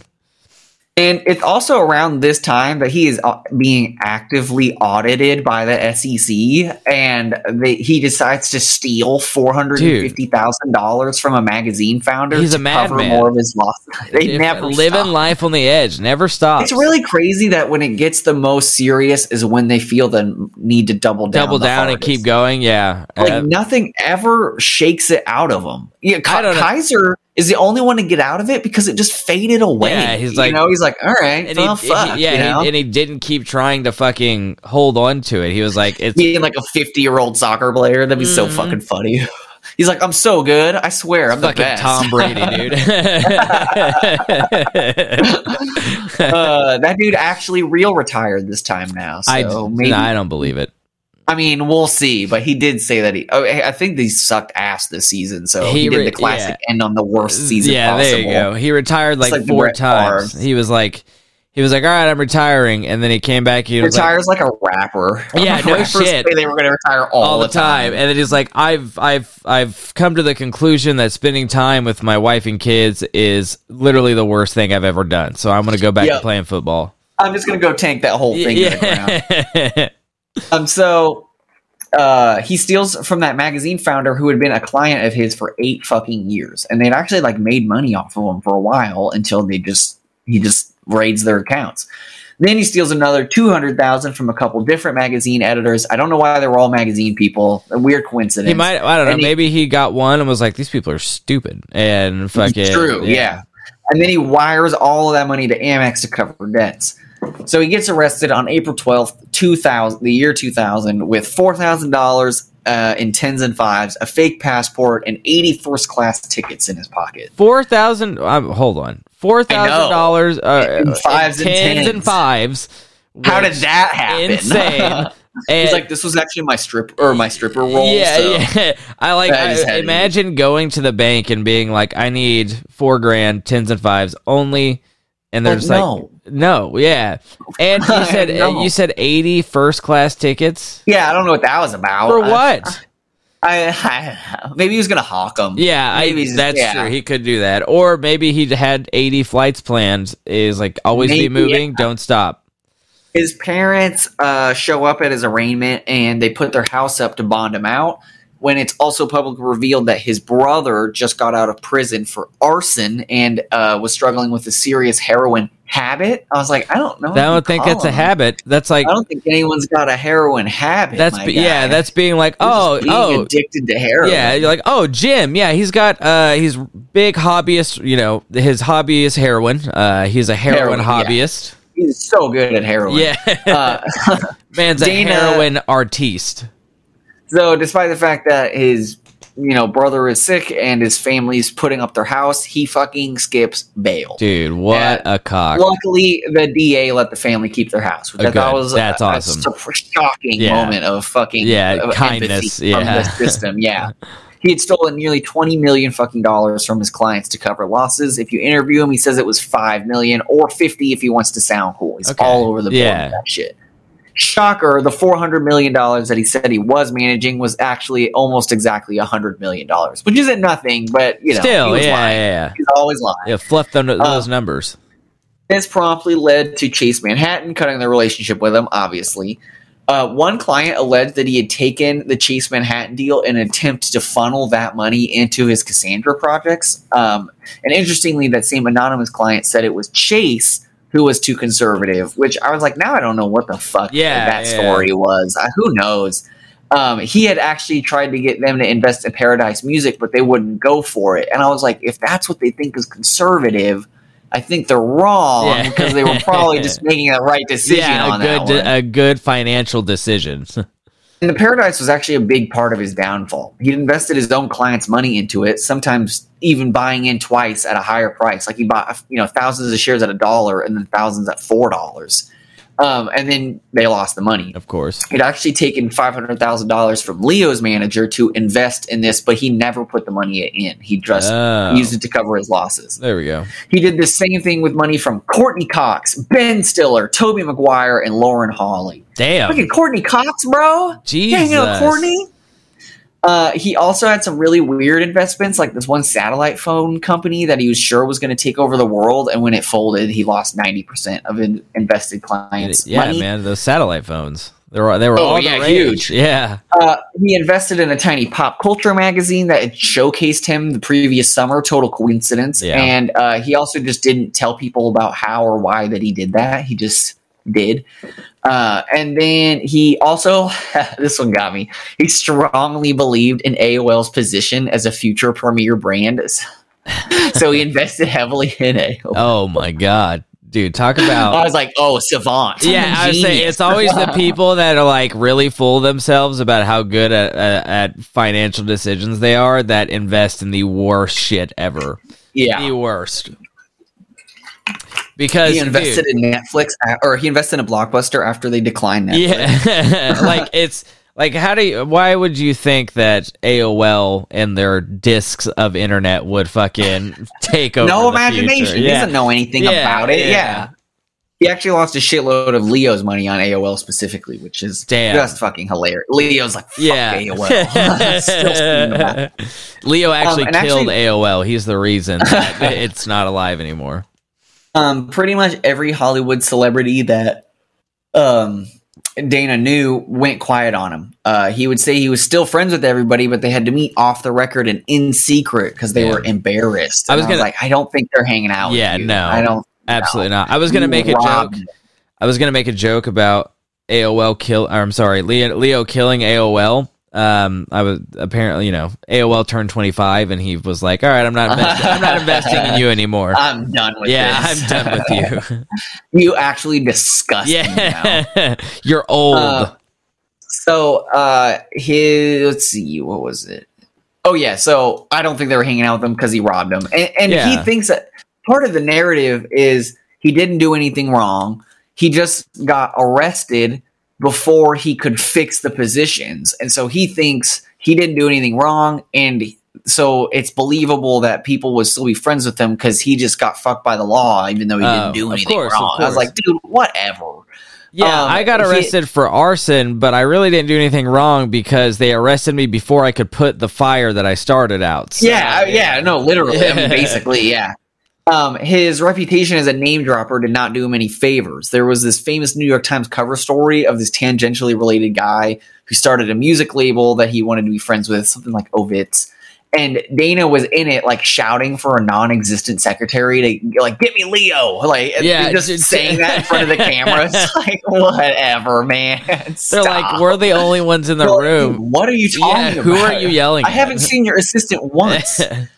One manager reported taking their money out because they saw how much he was traveling to be around celebrities, and they saw him, like, at the clubs at 4:30 in the morning, and they're how the fuck are you paying attention to the markets if you're fucking out at the clubs at 5, bro? So essentially he just got so wrapped up in pounding and snorting that he just stopped doing his fucking job, and they got sloppy as fuck trying to clean it up.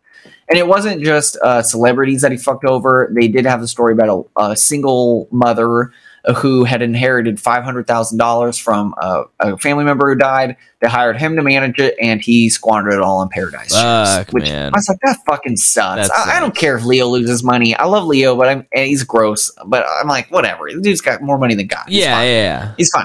He can lose fucking $500,000 every year and not even blink. Not even notice it. But he fucked over just a woman, and like, that's awful. That is shitty. He was sentenced to 57 months in prison. He got out in about 36 months in 2003. And not much was really heard about him for a while until fucking 2013 when Wolf of Wall Street comes out and he starts blabbing his fat mouth that Leo based it all off him. I'm like, oh my God, dude, you're not Jordan Belfort. That person exists. That's so funny. That's so funny. He's like, Leo based it all off me. And it's like, not the guy that literally... It's in the movie. He's in it, and it's quite literally based off his life, his name. And it's funny because he's like, yeah, he basically based off me. Although I had like 10 times the drugs and fucking that Leo bullshit did in that movie. So I was like, oh my God, you're like buddy, a fucking fourth grader. He also said that he had more than $5 billion at the time, not $100 million. But he was keeping quiet because he didn't want the government to know. I'm like, the SEC was up your ass, bro. They knew. What are you talking about? Yeah. He also you can't have $5 billion in the government not know about it. No. Doesn't work like that. Yeah. He insists that he did nothing wrong. He was just arrested before he could fix everything. He does claim to be apologetic, but no one has ever actually gotten a fucking apology from him because he was saying you did nothing wrong. So why the fuck would he apologize? Yeah, for doing nothing wrong. Then around this time, he gets federal indictment for a $10,000 charge on someone else's credit card, which he denies, gets 2 years probation anyway. That whole story, no one covers it. No one seemed to give a shit. I don't really know what the deal was. You know, he was like, I don't know. I think basically he was probably running shit up on his own money, for himself, and was maybe given that card to do business or something. But he got 2 years of probation. Otherwise, tried to live a normal life. But at 53 years old, he was found dead after a hard night of partying, only a week after a hospital admission for a previous overdose. Nice. And that is sad ending to Dana Giacchetto's story. And I was like, I don't know, dude. He partied hard and flew into the sun, you know, the shooting star by Bad Company. I was like, and you know, kind of just a piece of shit. I don't really think they're going to do a Netflix series about this guy. There's not too much to his crime, you know. I just like the story and like who he was hanging out with. And he exhibits all the con man features of bullshitting traits and wheeling and dealing, you know, and exaggerating. And the name dropping and shit like that. And the name dropping, yeah. Jesus Christ. Flew too close to the sun, a tale as old as time. And he also probably didn't pay back any of his victims very much, because nobody seems to ever be able to acknowledge that. I couldn't find any discussion of it. That tracks. That's not surprising in the slightest. So tell them how our themes are related. So also the review that I said, it's all one-star reviews of people reviewing different movies. Like this person says, for the very first time I've watched a silent movie, that too a horror theme one. Literally one of the finest movies and masterpieces which will remain forever in the minds of whoever watches them. I still can't believe that the horror movie can be a silent one. And then another person is like, I would rate How to Train Your Dragon: The Hidden World as being one of the best animated features to hit theaters since the first and second installments. So what are they? They're just review bombing. It's like a joke. It's like they're one-starring it, but like they're writing like good reviews for like completely different movies. You know, if you see it, if you fucking see it, review it. But I think if you're just wasting your life to go out of your way to fucking review bomb something you never even saw, I'm like, dude, you're just fighting a culture war. Yeah, who cares? Yeah. Just find something else to do. That's why IMDb kind of sucks ass anyway. True, very true. I don't really ever pay attention to IMDb reviews. I don't think I've ever actually went and read them, to be honest. Except for absolutely not. Fuck no. So our story is related because we have brains that are on the same wavelength, and I'm also covering someone who was in the entertainment industry, a man by the name of Lou Pearlman. I got a lot of information from the documentary The Boy Band Con. Very informative. It was created by Lance Bass. 10 out of 10. Highly recommend. So Lou Pearlman is born June 19th, 1954, in fucking good old New York City, baby. He was an only child. His dad, Hy Pearlman, ran a dry cleaning business, and his mother, Renee Pearlman, was a school lunchroom aide. So you can imagine they probably weren't like super wealthy. Like, granted, this was the 50s and 60s where you can survive off minimum wage. Just have wage. A good, exactly. A regular job, fucking house, go to college. But I mean, his dad did also run a dry cleaning business, so I suppose he could bring in like a decent income. But a good American white man in business for himself, making boatloads of money. That was when the corporate tax rate was at like 70%. Yeah, so I also was curious. I was like, I wonder if his dad ever like did dry cleaning for like mafia people, because I guess I didn't put it in the beginning, but he's from a Jewish family. So I was wondering. I was like, well, I wonder what the overlap between Jewish communities in New York City and Italian crime families and like that were operating there. There's a lot of Jewish Italian people. Yeah. So I looked it up, and one of the biggest American crime bosses was Arnold Rothstein, who was a Jewish man in New York City, and he mentored a lot of the most like well-known crime bosses in history. And fun fact, Arnold Rothstein was the inspiration behind the character Jay Gatsby in The Great Gatsby. Which is crazy, yeah. I read that. I was like, holy shit, I didn't know that. Fun facts. Yeah, fun facts. So, growing up, Lou was trying to figure out how in the Cinnamon Toast fuck is he going to make a lot of money super fast. He didn't know what he wanted to do. He had no clue. Just knew that he wanted to make a ton of money. So, it turns out Lou's first cousin is actually Art Garfunkel, half of the duo of Simon and Garfunkel. So Lou sees the success of his cousin and is like, oh shit, okay, I want to get into the music business. So as a teenager, he manages a band for a while. Couldn't find out who the band was, but he was trying to make a name for himself and climb through the ranks of the music industry ladder, but it turned out to be a lot harder than he fucking imagined. So after doing this for a while, he was like, all right, fuck it. I'm never going to get anywhere in this field, so I'm not going to do it anymore. I'm not making money fast enough, and the success isn't coming at the rate I want to, so let me find something else. He stops managing this band and turns his attention towards aviation, which seems like a weird pivot, but apparently... Yes. Yeah, apparently growing up, his parents lived across from Flushing Airport, and him and one of his friends would always watch big ol' blimps take off and land, and ever since then he's just always sick. Yeah, he's just always had a fascination. Too bad that wasn't a big industry in his adulthood. Industry, yeah. So growing up, so Lou starts attending Queens College when he gets out of high school. From what I can see, Queens College isn't like a terrible school. They're not exactly fucking Harvard, but they're not bad. According to Google, they rank like 58 in the 2022-2023 edition of Best Colleges. They got like a 61% acceptance rate and a 59% graduation rate. And just for funsies, I looked up Harvard stats, and good fucking golly. They have an acceptance rate of 4% and the graduation rate of 98%. Wow. Which is crazy, dude. I mean, that's crazy. If you've got a 4% acceptance rate, I would imagine people aren't going to squander their chance at Harvard. You know what I'm saying? A-State has 99% acceptance and 63% graduation. Jesus Christ, dude. Come on in. Anybody, we'll take them. If they got a pulse, get them in here.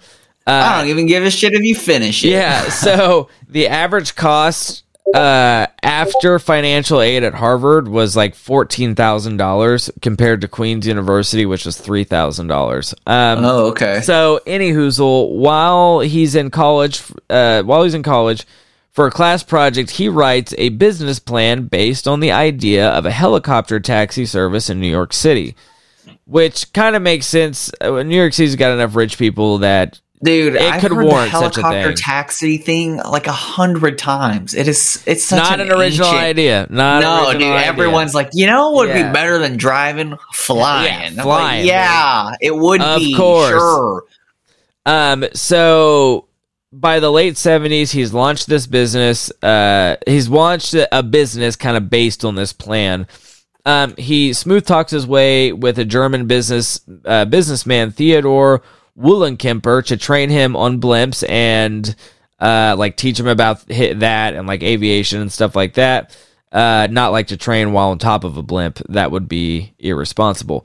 So he spends time in West Germany on this dude's like property and shit, learning about airships. So once he gets back to the U.S. is when he starts to take a ride on the old shady side. So he forms a company called Airship Enterprise. And under this company, he leases a blimp to the clothing company called Jordache. I think they're a jean company. The only problem with this is that Perlman is doing this. Yeah. Trust me, I know. Okay. So the fuck? Yeah. I didn't know blimps were going to be in this story. Yeah. So the only promo picture I use is going to be hella confusing. So the only problem is that Perlman was a fucking big stinky liar, and he didn't actually own a blimp at the time. He used the funds from the deal to construct a blimp of his own, which wasn't very good at its job and immediately crashed. So, classic blimp behavior. Dude, classic blimp behavior. Ew. Blimp shenanigans. God. Yeah. So they sue the shit out of each other, and almost like a decade later, somehow Perlman is awarded $2.5 million in damages. I don't know why. He gets the money? That's what I was saying too. You guys built my blimp shit. Yeah. The money made it bad. So let's see. Where was I? They sue each other, $2.5 million. Yeah. So now that after this, Perlman starts a new business. This one called Airship International, and he takes the company public and raises $3 million needed to purchase a blimp instead of make his own. It might have done well. I'm sorry. People speculated it did so well, like the company going public and getting a lot of money, because he falsely claimed that his old German friend from before was a business partner in this whole endeavor, which he wasn't. So anyways, but this company purchasing these blimps or whatever and name dropping, it lands him a deal with McDonald's, and they start using his blimp for advertising. So Lou decides to pick up his business and move it to the old Wild West of the United States and settles in Orlando, Florida, where in July of 1991, he picks up a MetLife advertising contract with MetLife and SeaWorld. Boo, SeaWorld, boo, hiss. Fuck you, SeaWorld. Fuck you. Yeah, so everything seemed to be going well. That is until one of his clients ended their deal with him, and three of his fucking blimps crashed. Classic blimp shenanigans. And the company's stock dropped from $6 a share to 3 cents, and the company was shut down. Sometime after this whole endeavor, he creates Transcontinental Airlines, and later makes a parent. He later makes a parent company called Transcontinental Entertainment. Now. So holy shit, this guy had his finger in a lot of everything, pies. Dude. So, you know, nothing shady about, you know, Airship International or whatever the company when the stock dropped, except the fact that Lou was good friends with a man named Jerome Rosen, who was a partner in a small cap trading firm and was always in trouble with regulators. And Lou allegedly paid his old friend Jerome to pump and dump the company's stock, he giving this man handsome commission somewhere in the tens of thousands of dollars per trade. So, okay. So good old, you know, classic white people stock market crimes. So through his aviation business, Lou is apparently leasing jets to like big bands and like big groups in the music business. And at some point he's invited to attend a New Kids on the Block concert. And he is absolutely fucking enamored with what he sees. The thousands upon thousands of people there paying money to see New Kids on the Block, buying their merch, you know, the glitz, the glam, it got him fucking rock hard. So, yeah, so he's like boy bands. Yeah, Jesus, this is where it is. So he's like, holy shit, I got to get on this. And he forms Transcontinental Records. And he's like, all right, I need to get a boy band together. So, like assembling the fucking Avengers, he creates and records. I'm sorry, what the fuck did I say here? You did warn me this might happen. Yeah, I did. So sorry, I said he creates and records first band. What the fuck am I even saying? So like assembling the Avengers, he creates the Backstreet Boys. They did okay. They had some hits and then kind of fizzled out pretty quickly. Obviously, I'm fucking joking. They are one of the most influential boy bands of all time. Yeah. He gets former manager of New Kids on the Block to manage these five unknown dudes, and the shit just popped off. The Backstreet Boys took the world by storm. They had gold, platinum, diamond records, and they were international sensations. Yeah. So Lou Boy is like, fuck yeah, I turned these five unknown dudes into the most known boy band of all time. Let's see what else I can do. Though. I mean, honestly, except for like the Beatles, you know, so, they're not even a boy band. Right, like. Yeah. I mean, like, granted, he's a fucking con man, but like what he did, he turned them kids into fucking international sensations. So he's like, let me see what else I can do. And he starts a talent search. And the talent search that found the Backstreet Boys cost $3 million. So he starts another talent search. Yeah, dude. I mean, he got his money's worth. Yeah, he did. No, fucking tenfold. So Lou, Johnny Wright, who was the former manager of New Kids on the Block I mentioned above. And Johnny, I'm looking at the Backstreet Boys numbers right now. They're just stunning. Yeah, 90s numbers for music albums are crazy. Insane. Fucking crazy. 24 million copies of their third album. Oh my god. Dude, it's fucking baffling. And like in the documentary, they did 7 consecutive albums that went to the top 10. In the documentary, there's a gal who's talking about it and she's like, you know, she's like, the numbers they were doing were unfathomable.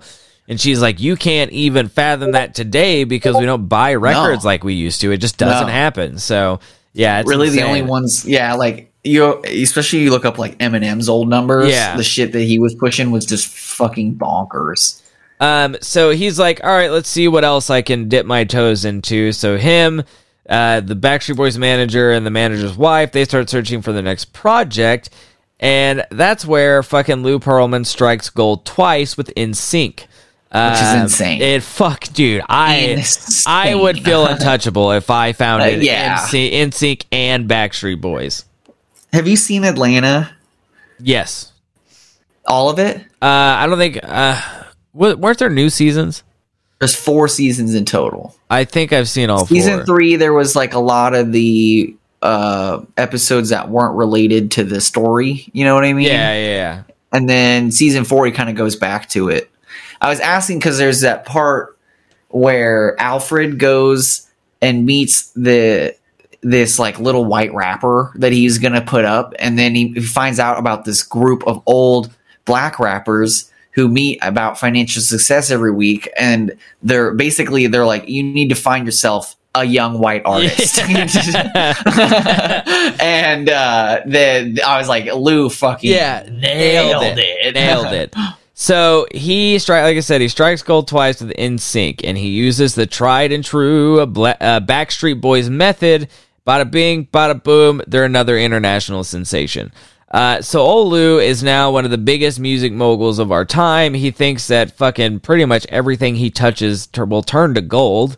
And he goes all in. Fair enough. So, and then he starts the Wiggles. Yeah. The ultimate boy band. So he created like a plethora of groups. I'm going to name them off. Now, he created these after Backstreet Boys, but it's not in NSYNC, but it's not like he's like, all right, NSYNC, got it. Now let's go start this other one. This was just through the span of his career with like the breakup of when he left, was cut out of Backstreet Boys, whatever. But in Lou's lifetime, he created the groups, mainly boy bands, like LFO, Take Five, Natural, Marshall Dillon, US5. He also started girl groups such as Solid Harmony and Innocence.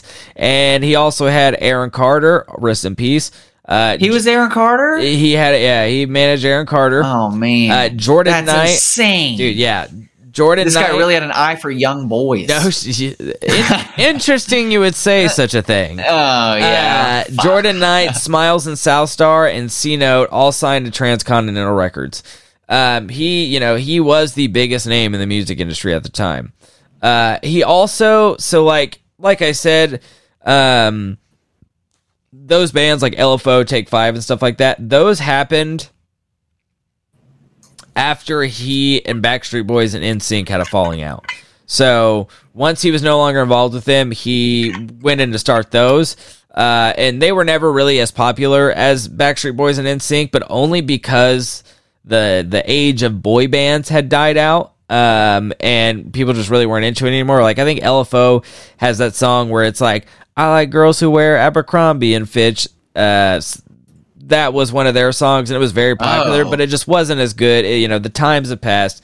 Was no Backstreet Boys or NSYNC. But anyways, so basically, there are a plethora of scams this man was involved in, from fucking over these two biggest boy bands of all times to running America's longest running Ponzi scheme. Those are the only two we're going to talk about. But he was in a fucking tons of other scams and cons. Teflon Don. How did he not get arrested? I don't know. I have no clue. So, where was? Wait, isn't Nick Carter related to Aaron Carter? Yeah, Nick Carter is Aaron Carter's older brother. Man, that's sad. Yeah, imagine being the less famous Carter. That's ruthless. Super sad. I mean, Aaron Carter had his like 15 minutes of fame.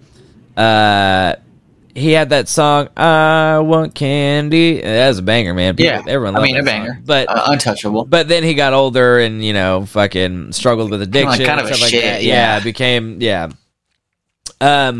So basically, a lot of cons and scams this man is running, but we're only going to talk about his pot. You scared the fuck out of me. Oh, my God.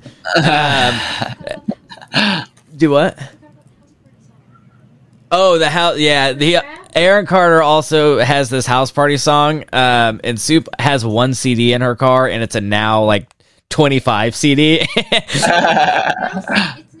It's now 6. Never mind. It's now 6. But yeah, it's wow, that's like an icon, a relic. Right, yeah, it's the original 10 now. The house party song is a banger, though. I'll be honest, it hits. It do be hitting. Also, didn't he do that song with Shaq? What, the house party song or just another song? No, that's how I beat Shaq. Oh yeah. Yeah, that's untouchable. I mean, that is true. Incredible. So, like I said, we're only going to talk about the boy bands and the Ponzi schemes. So Lou forms these two bands, and basically it was ran it like it was boy band boot camp. So he has all these kids quit their jobs. He moves them all into a house, basically a fucking 90s creator house, like Hype House or whatever. Yeah. But funny enough, so it's a 90s creator house. It's like Hype House, but not completely fucking stupid. Because Hype House is dumb. So He makes these kids practice in unconditional airplane hangars for like 6 to 8 hours a day, which is wild. Practice what? Like choreography, dancing, singing. Dude. You can't afford a fucking air-conditioned studio? Apparently not, bro. Like, I got a lot of hangers, He had Transcontinental Airlines. Yeah. So one thing was very weird. He'd also, like, inspect their abs, which... So... A member of LFO did go, I believe, on Howard Stern and talk about sexual abuse allegations against Ron, or I'm sorry, against Lou. Not Ron Perl. Yeah, not Ron. We love Ron Perl. Against Lou and another member of one of the girl groups that he had started talked about... how she would like go over to because they would all hang out at his house because he had this huge like Disneyland-esque house, and she would go into tan or whatever, and like apparently Lou had cameras in there that would watch them. And these like kids, bro, fucking gross. But yeah, so he would like inspect their abs. He would be like, you know, take off your shirts. You got to sell teen magazines. Let me see how those abs look. So apparently in 2007, Vanity, the only like very well documented investigation into the fucking kid diddling is a 2007 Vanity Fair article that they did.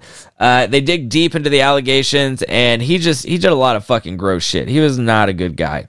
And like I said in the documentary, they talk about him being a diddler, and then it cuts to like in the documentary, it's like he's a fucking gross pervert, kid diddler, chomo, pedophile, fuck him, and then cut Aaron Carter defending this man with his life about not being a pedophile. Yeah. Oh, okay. Yeah. So I don't know, man. I believe diddling. Yeah. I don't know. Aaron Carter just seemed he seemed to be struggling after. Oh yeah. So not exactly. Yeah. So let's see. But to put it plain and simple, for these boys, for Backstreet Boys and NSYNC, Lou was absolutely fucking them over, like hardcore, like They were making so much fucking money, like diamond, gold, platinum records, you know, selling out arenas, but they were only making like $35 a day. That was their per diem. What? Which they thought was great because hold on. They thought that was great because they're fucking teenagers, man. They don't know any better. They're getting free hotels, free dinners, you know, and a per diem of K-pop BTS bullshit. And a per diem of $35 a day. And again, they didn't mind it because everything else they were getting was for free. You know, they're international superstars, man. $35. But and at this point, they're selling out arenas, and they've actually never gotten a check for their. This is K-pop. Damn. Yeah. So also, I just learned this is very sad. The Nick Carter had a sister who died of an overdose in 2012. Too. Oh shit! Really. Damn, bro. Both of his fucking siblings? That's awful. That's tough. Yeah, that's hard. That is fucking tragic. That is sad. Damn. So like I said... Carter life. Yeah, the Carter life, dude. It'll get you. So at this point, they have sold millions of records.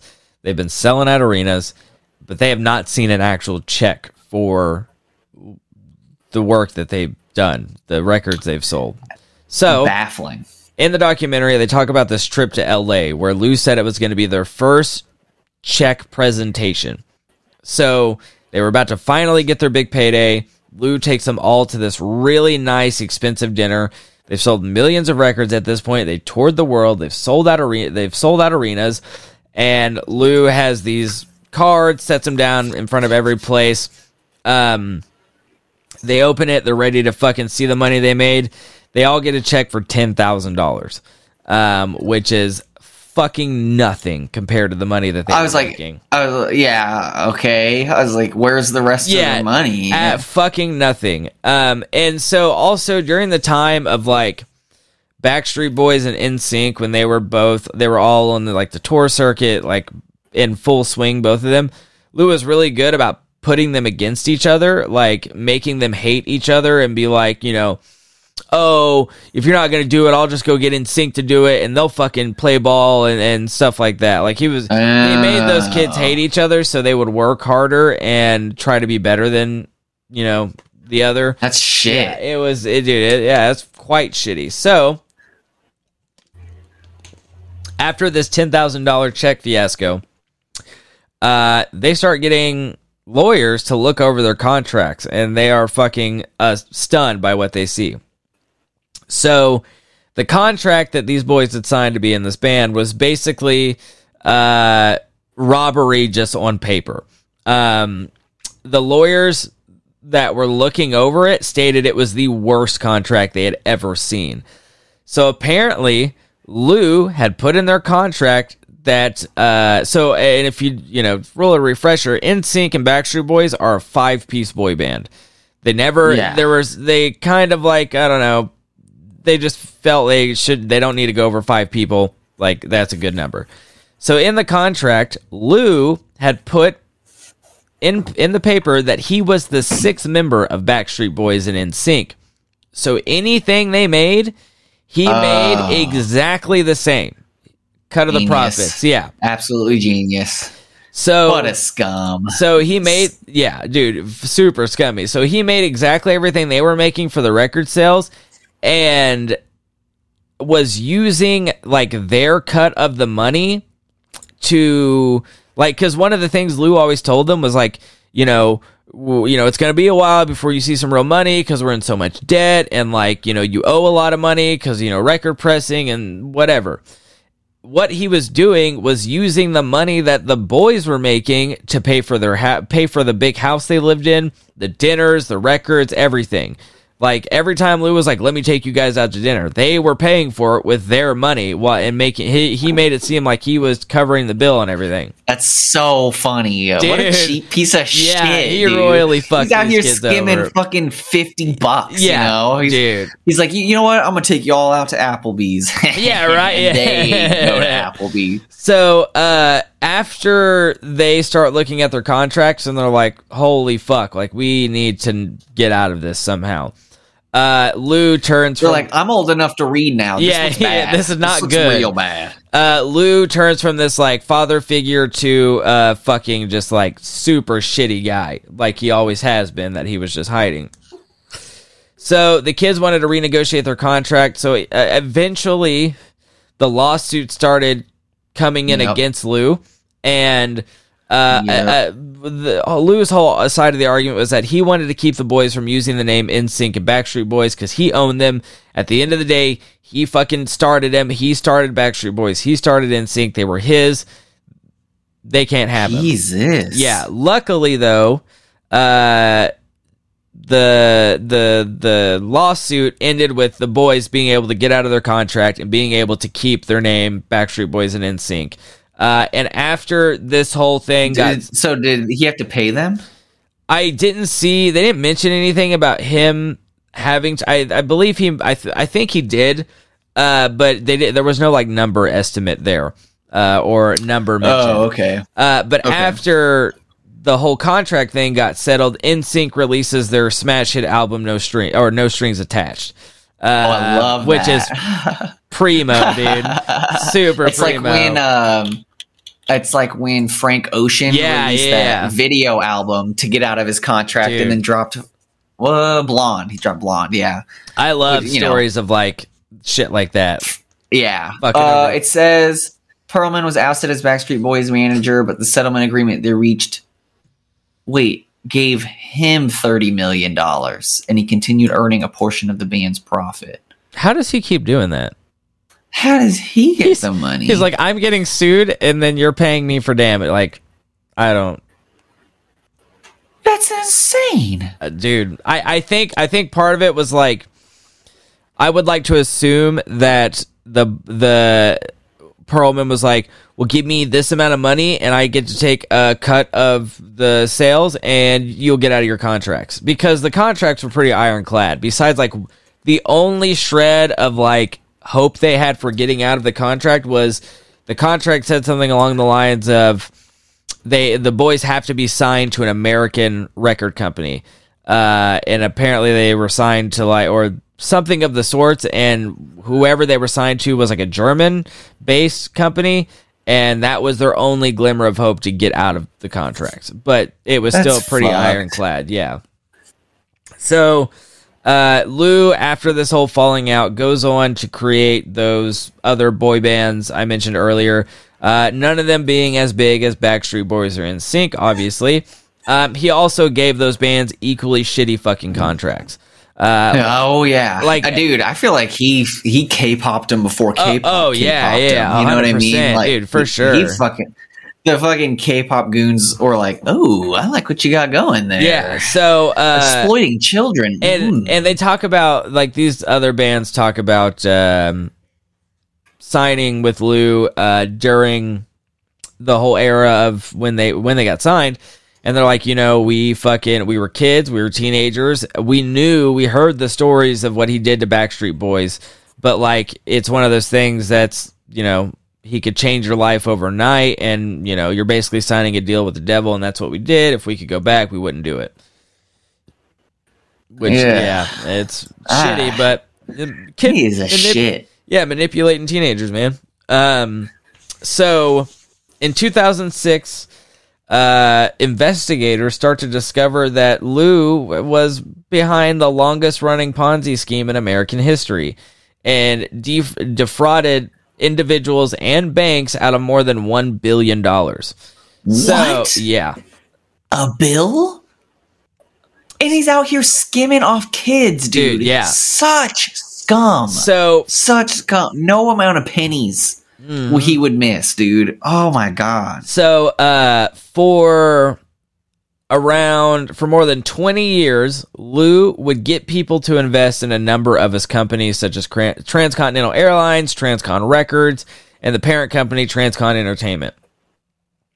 He also had this program titled Employee Investment Savings Account that he had people invest their money into, and it would, you know, it's savings account, it would incur interest, and they would get paid out the interest. So the only thing is that these companies, well, I don't want to say never existed. They existed, but they only existed on paper. Name only, yeah. Yeah. So Transcon Airlines, I think I said Transcon Entertainment for the parent company. It's Transcon International. So Transcon Airlines, Transcon Records, and Transcon, the parent company, Transcon International, they were only a thing on paper. There was no actual anything. They never existed until Transcon Records signed NSYNC and Backstreet Boys. Then he had something to show to be like, this is a real thing, look at what I've done, I've got these two international sensations that I've created, this is all legit. He also falsified FDIC, AIG, and Lloyd's Bank of London documents to con investors into investing in that employee investment savings account that he had created, all while using fake financial statements to create fake financial statements created by a fake accounting firm to secure very large bank loans. Okay. I found it kind of funny because not the defrauding, you know, individuals, because there was like a lot of people in the documentary who talked about like kind of how your story was, like, my, you know, parents passed away and we invested $100,000 into this company, we lost it all, and, you know, there was a lady who was talking about her husband who fought in World War II, or her, I don't know, I think it was her dad or something, I don't know, fought in a war and, like, you know, used money, like pension money, to invest and lost that, and he passed away or whatever, but he fucked over a lot of good people. So what I did find funny was that so the airline didn't exist, but he needed something to show people that, you know, look at my airline, look at my planes. So he borrowed he would show them pictures of transcontinental planes taking off and in the air.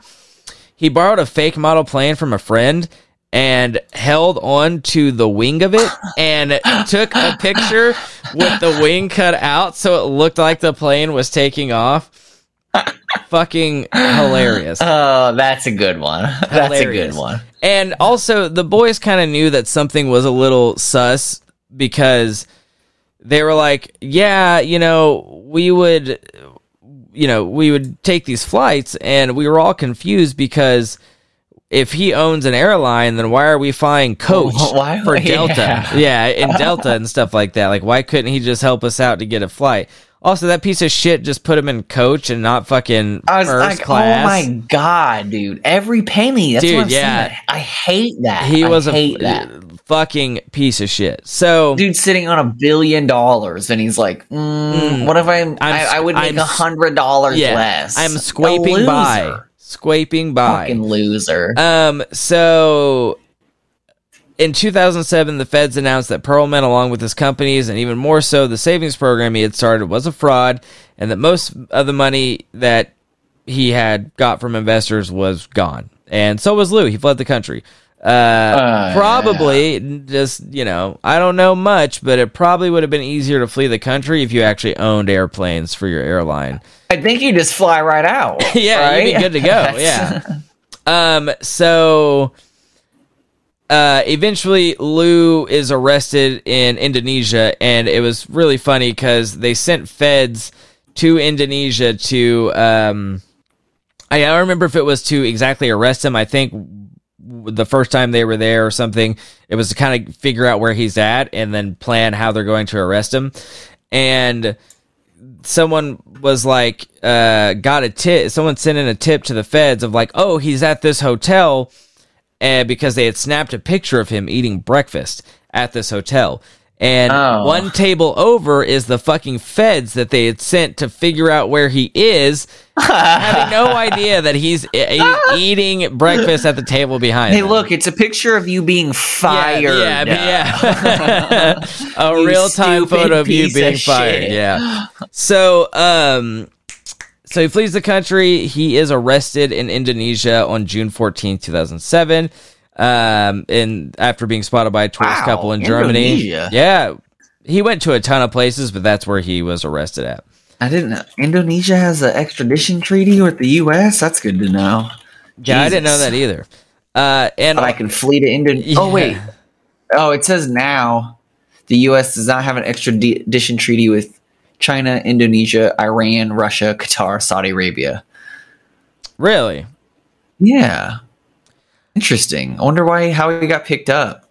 I mean they could have just been fine with doing it. Yeah, I think that's what happened. I mean, also with an extradition treaty, I mean, wouldn't the Indonesia police or government have to help them with the arrest? And then, I would imagine if the feds went over there and just arrested him themselves, they could do whatever they want.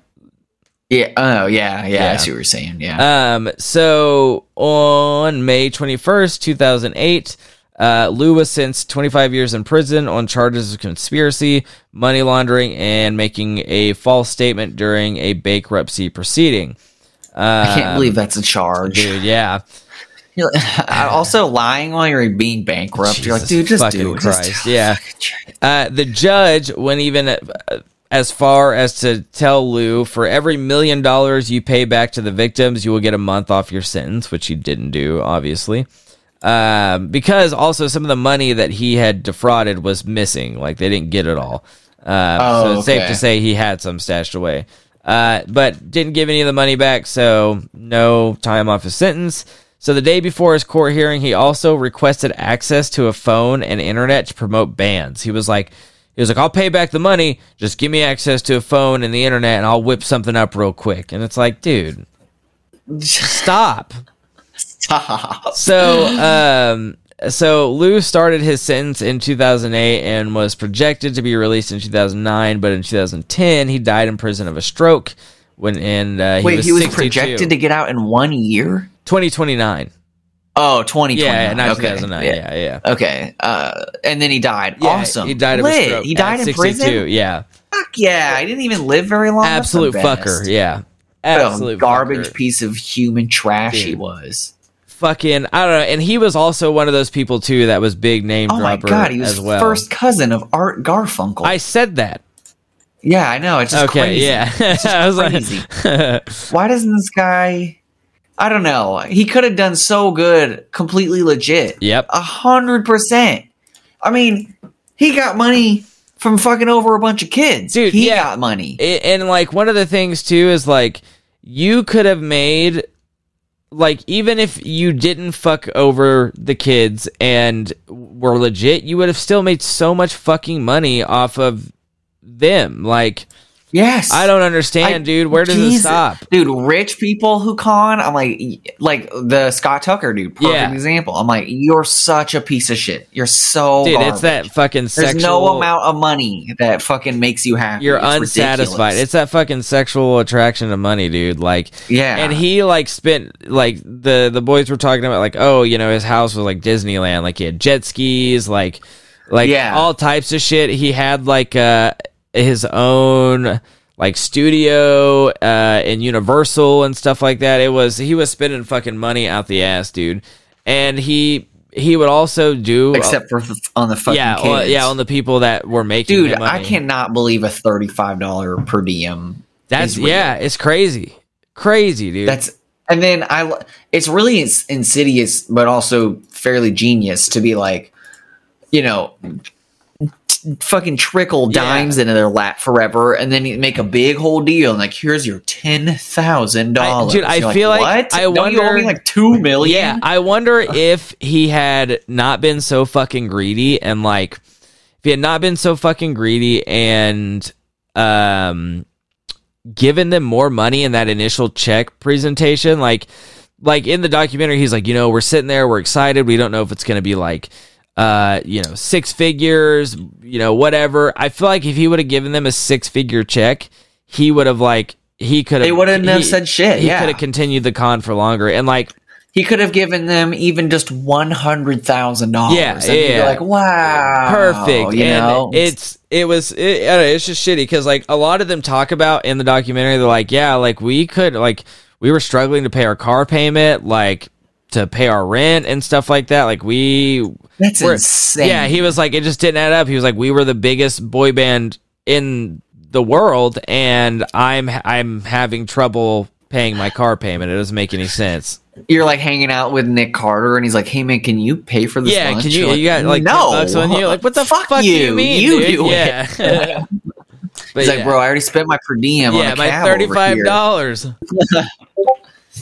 Yeah, Lou Promo was a piece of shit and a chomo. He was. The ab inspections thing is gross. Yeah, the ab inspections and like the fucking accusations of kid diddling and shit. Man, he's just fucking gross. But dude, I mean, that guy basically never missed an opportunity to be a piece of shit. That's true. He fucking knocked him down as they came. He was like, I'm gonna get gotta hand it to him. He's consistent. You will have that on the big jobs. But I don't know, there was a guy, like I said, he was also a big name dropper. That was one of the how he got people to invest in his savings plan. Like he had a bunch of like Backstreet Boys memorabilia on the wall and everything, and like gold records and like a key to the city that he had gotten.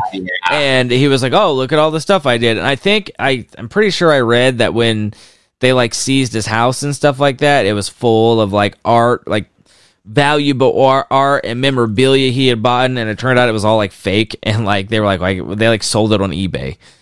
Jesus Christ. What the fuck, fucking crazy, man. This episode's 2 hours long. The moral of today's story is if you are famous and make a ton of money, the only people who should manage you should be uncharming nerds. That's true. No, if they mention someone else's name, shut them out. They can't be cool at all. They need to be wearing cargo pants, you know? That is a man you trust with your money. They got to be one step above, like, living in a cave. Like, yes. Like, yes. Of their own choice. Of their own choice. Absolutely. Yeah, absolutely. 110%. But, yeah.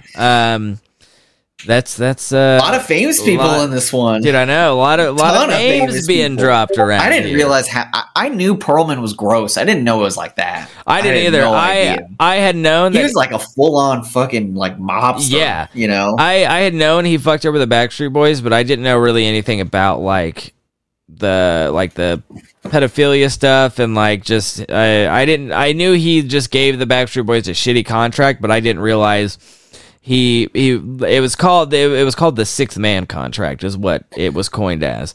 It's genius. It's really smart. Such a shady genius thing to do. 100%. But yeah, we will see you guys next week. No idea what we're covering per usual. Nope. You could send us ideas. It'd be cool if you did. Actually, I do know I'm covering. You do. I remember you telling me that. Yeah. Also, I'm going to start a new segment on Twitch about giving advice. So if you want me to give you advice on a stream and then turn it into a video, you can send your problems or whatever at snacksadvice@gmail.com. It'll be anonymous, pinky promise. Also, if you want to send us mail, you can at the podcast, Snackspacks Podcast, and send us an email at snackspacksmail@gmail.com. We'll see you guys next week. Be safe, be kind to others, be kind to yourself. Love you so much. Bye-bye.